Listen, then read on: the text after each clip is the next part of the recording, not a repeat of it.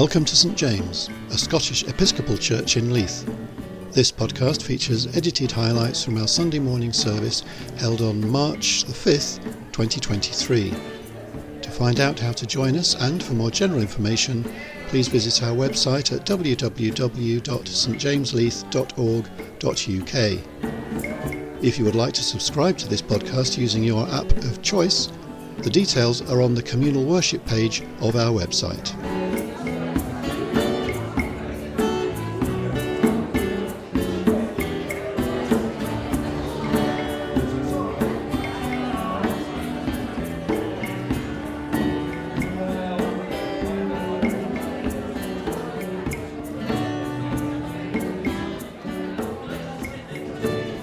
Morning, everybody. And uh, welcome to the second Sunday in Lent. Welcome to all those at home who are joining us uh, in our worship. We look forward later. Sally's going to give us a reflection.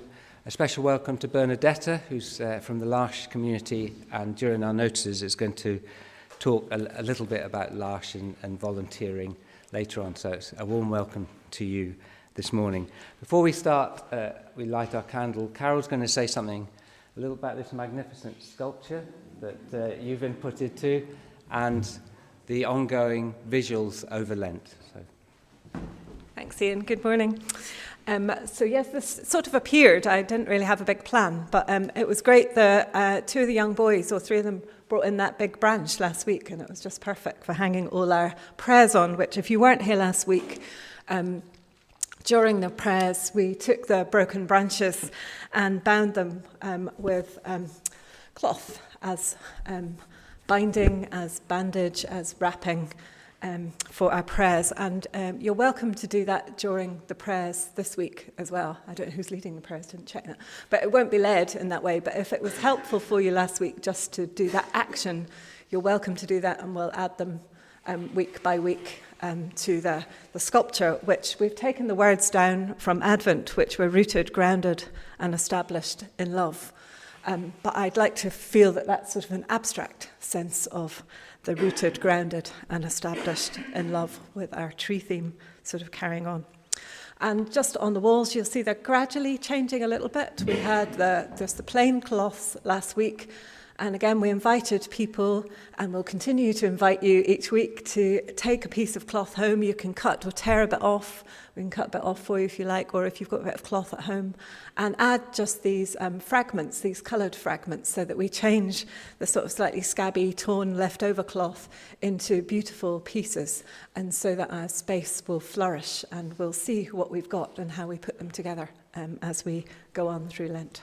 Thank you. So let's start our service with a moment's quiet and invite those people at home to light their candles as a symbol of their worship being connected to ours in Christ.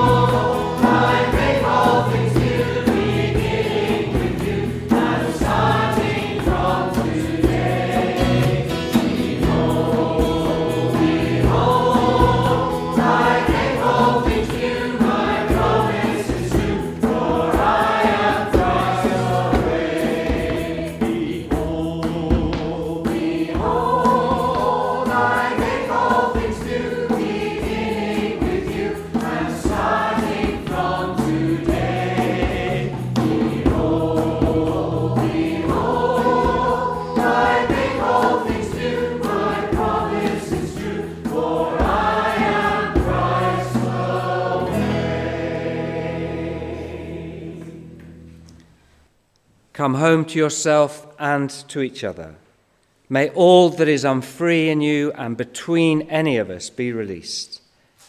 And may you and we blossom into a future graced with love.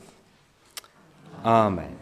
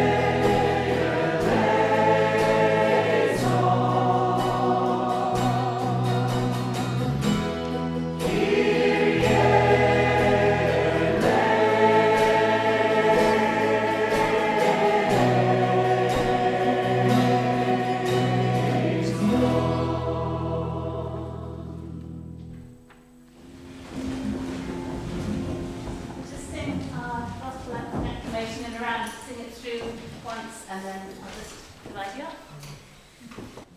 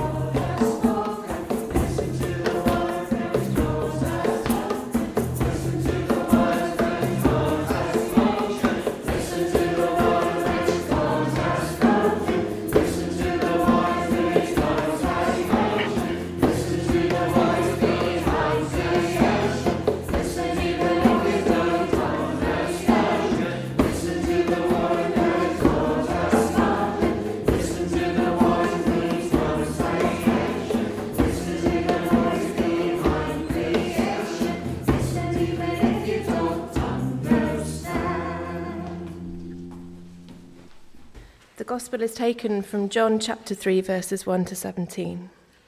Glory to Christ, our Saviour. There was a man named Nicodemus, one of the Pharisees. He was an important Jewish leader. One night he came to Jesus and said, Teacher, we know that you are a teacher sent from God. No one can do these miraculous signs that you do unless they have God's help.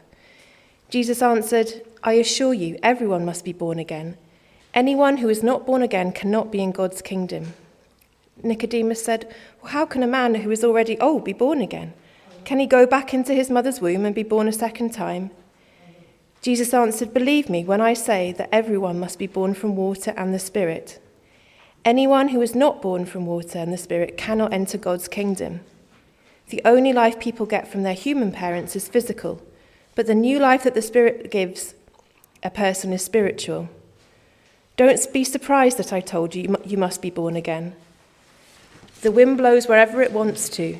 You hear it, but you don't know where it is coming from or where it is going. It is the same with everyone who is born of the Spirit.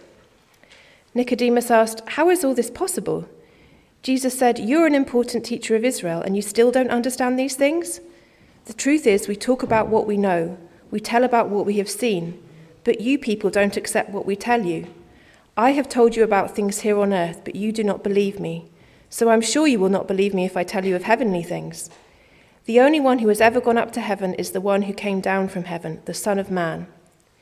Moses lifted up the snake in the desert. It is the same with the Son of Man. He must be lifted up too. Then everyone who believes in him can have eternal life. Yes, God loved the world so much that he gave his only Son, so that everyone who believes in him would not be lost but have eternal life. God sent his Son into the world. He did not send him to judge the world guilty, but to save the world through him. This is the gospel, good news for all. Praise to you, O Christ. Being born again. This is an idea which some of us might have some difficult um, connections or, or things that come up for us when we hear it. When I was a little girl, wasn't a difficult or a negative thing, but born again Christians were a, a different kind of Christian who you only really saw on telly. I didn't know any in real life. The main born again Christian was Cliff Richard. Um, and, um, you know, I'm sure he's great, but he never seemed particularly relevant to me. It wasn't something I was connected with.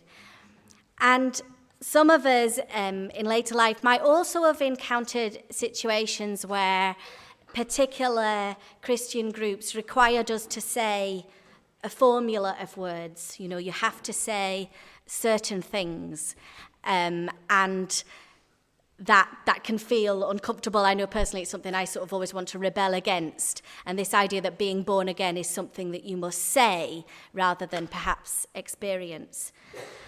So I wanted to try and get past that today and think of what the experience might actually evolve and um, in terms of this conversion that we've been thinking about, this constant conversion that might come round again and again in our lives, and um, something that many of us might feel we need in different ways. And might be about quite specific things. Last night, some of us were at the well, and one of the gentlemen was speaking, and he said it was his birthday and he explained that he had two birthdays, like the Queen, he said, because um, he had his belly button birthday, which I really like that expression, and he also had his AA birthday. So he had the mark of that big change in his life where he was living freely, living without addiction, living, handing over his life to the care of his higher power. And that that was, you know, that was such a big change, it was worthy of marking as a birthday in that way. Some of us might be like Abraham, experiencing the call to move away from our father's house. Some of us, when we met for the open space, were thinking about the idea of our parents. And I'm not going to share anything that came up, but I think it's interesting to notice that how we how we relate to our parents, you know, we honor our father and mother, but that might mean respecting the relationship or recognizing that it's different, difficult or that there's things we need to forgive and move on from. So we may be experiencing a sort of new birth and a new start in that way. A couple of weeks ago, I was sat in the church here next to um, a wee baby. They're not here today. Um, and um, I don't want you to think I was just looking at a baby and not really listening to anything else, but. That's probably exactly what was happening. So I was thinking maybe I could look at this baby and think about what this rebirth and this being born again might mean for all of us. And so that's what I was going to do today. And first of all, I thought about actually being born. None of us remember being born. Some of us have the privilege of having given birth or witnessing other people give birth. And I was thinking it's not at all a sort of serene and straightforward process. it involves a lot of pain and uh, mess and swearing, which perhaps. Um, perhaps our rebirth the second time round might involve too. And also, it's something that couldn't be completely different for different people. It can last different amounts of time, and it can't be planned. Any of us who did those, filling in those folders about wanting to drink herbal tea and listen to Leonard Cohen or whatever, and to have it thrown out as soon as we got to hospital, we'll know that. So it can't be planned. We don't know how long it's going to take. Um, and so that's possibly relevant. But I also I observed, I observed some things about the baby which I thought um, might be relevant too. So the first thing I noticed about the baby was that it was small. The baby was babies are small, and they're incredibly vulnerable. And first of all, I thought powerless. And then I realized it was something that for me is even worse than, more terrifying than powerless. They are completely dependent on others. They are totally dependent on other people for, for what they need. They can't get what they need at all. And that smallness and that vulnerability is certainly something I find very scary and, and interesting to think that perhaps we need to be open and vulnerable in that way. Uh, secondly, second thing I notice is they cry. Babies cry.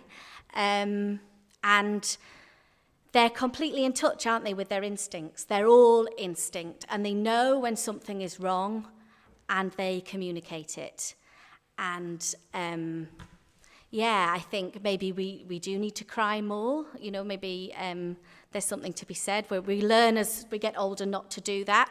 But this saying something's wrong, you know, I think babies, they have a vocabulary of one, don't they? It's not okay. It's not okay. That's all they can say. And our son, actually, he spoke very early. And um, one of the first things he said was, not fine. That's one of his. and um, it's one of his first phrases. And I, I was wondering, you know, maybe we, you know, there's an awful lot in the world that is not fine and um, not okay and maybe we've lost touch with that maybe maybe we need to connect a little more with um, with expressing with crying out with saying what's wrong and when we feel things are wrong um, third thing i noticed about babies is they achieve nothing They achieve absolutely nothing at all. They don't do things. Um, and uh, what they do is they rest and they grow and they absorb love. And I wondered if maybe, you know, that's something we could all be learning from too and learning to experience, you know, um, that just growing. Maybe there's time for just growing, there's time for digesting, there's time for just absorbing love and absorbing the the feelings of other people. And maybe that's something in our relationship with God as well. Maybe there are there are times for just absorbing God's love. And I think that's I think that's very challenging not just because practically obviously if we ground to a halt a bit if we all just rested and absorbed love all day but um but also because we we are so, as we grow up, concerned with the um, opinions of others, with what we can achieve, with how we measure things. And of course, we know it's not how God measures things, and maybe we could get in touch a little bit more with that. But there's a real vulnerability in that. There's a real vulnerability in not achieving and not having things measured in that way. And there's nobody really who writes, I think, better about vulnerability than Henri Nouwen. And um, Henri Nouwen writes about his experience of a huge conversion um, in this lovely book, um, Adam, God's Beloved. And Henri Nouwen is, goes to care for a man called Adam, who is physically very vulnerable, who needs everything physically done for him. And the experience, the effect this has on Henri is huge. Um, and I thought I would share some of, some of what, what Henri learnt. Uh, this is about Adam.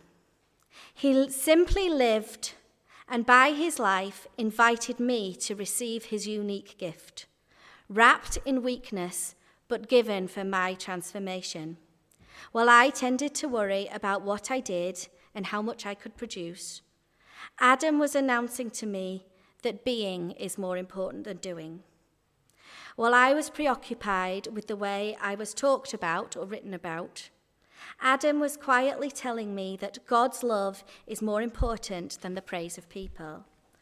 While I was concerned about my individual accomplishments, Adam was reminding me that doing things together is more important than doing things alone.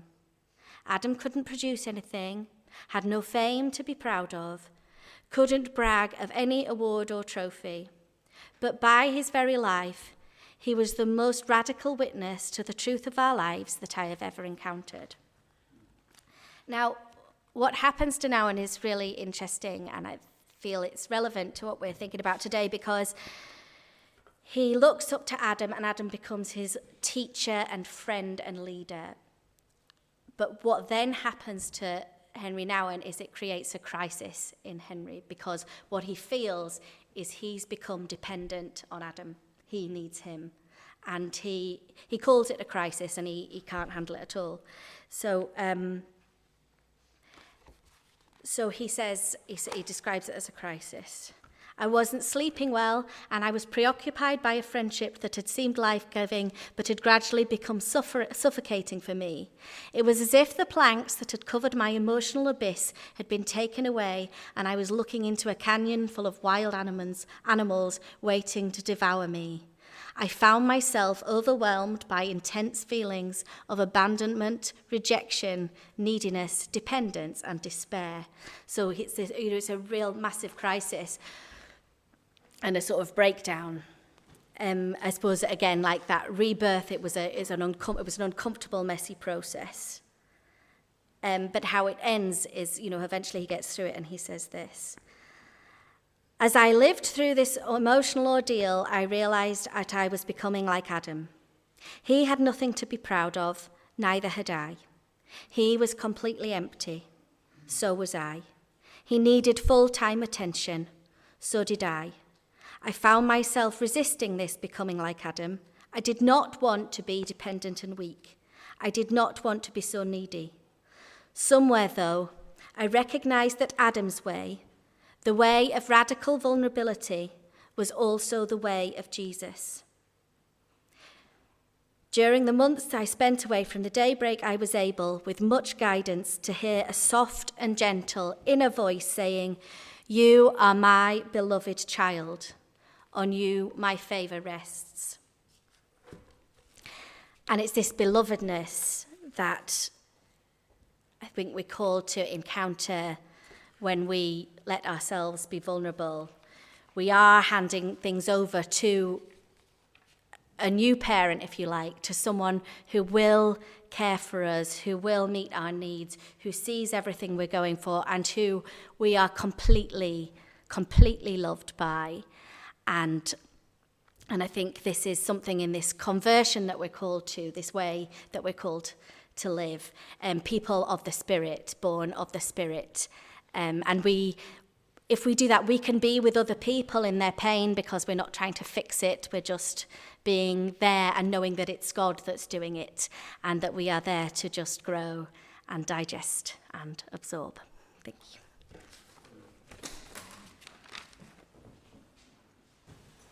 Um, as we're going to spend some time praying together now, if you would like to take a stick and some strips of cloth um, to help you in your prayers, please do, but there's no obligation at all. So, in our prayers today, we're going to use a response from the psalm we sang earlier. So, when I say we lift up our eyes to the mountains, where does our help come from? If you would respond, Our help comes from you, maker of heaven, creator of the earth. So if we can just try that, we lift up our eyes to the mountains. Where does our help come from? Our help comes from you, maker of heaven, creator of the earth. Let us take some moments to still ourselves before God now. Over these weeks of Lent, as we focus on the healing and care that you offer us, we each bring ourselves in all of our smallness and vulnerability to you. And we cry out to you that you would meet our deepest needs. Please help us to rest in you and to grow in our dependence on you. Lift our eyes to the mountains. Where does our help come from? Our help comes from you, Maker of heaven creator of the earth.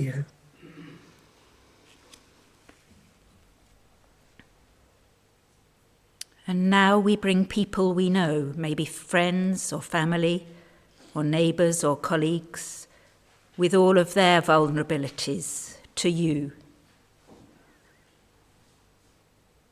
We pray that they too would know that they can cry out to you for what they need. We lift our eyes to the mountains. Where does our help come from?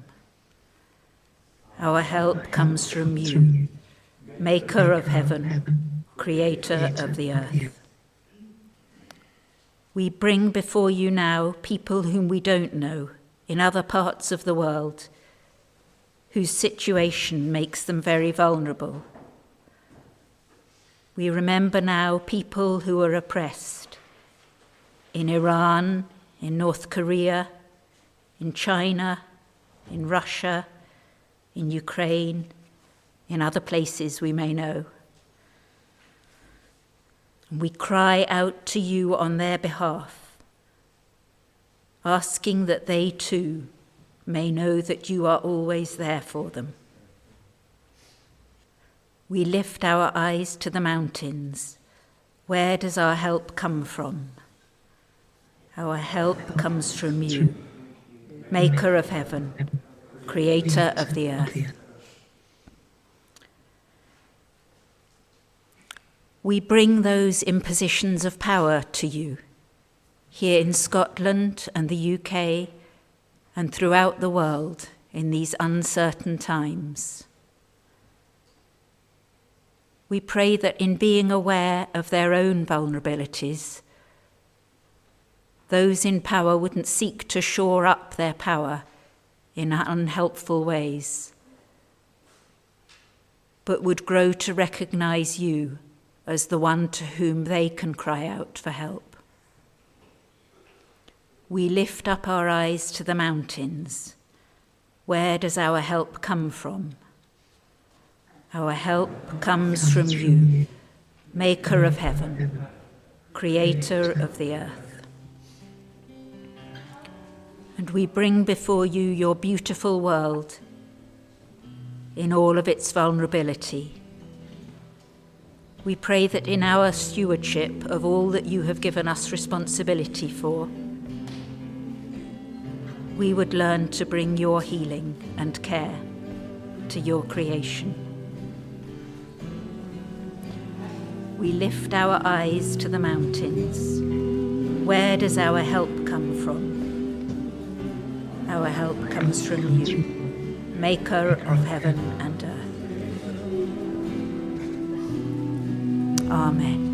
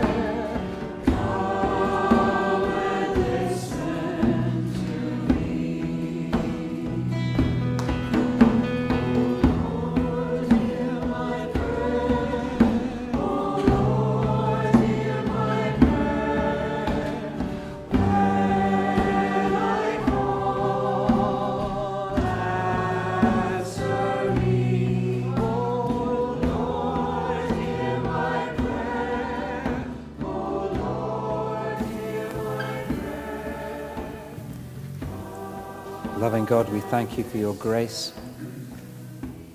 We ask that you would continue to teach us how to be vulnerable and dependent on you. And as we feed on you this day, we pray that we too may be food for others. Amen. Please stand for our final song.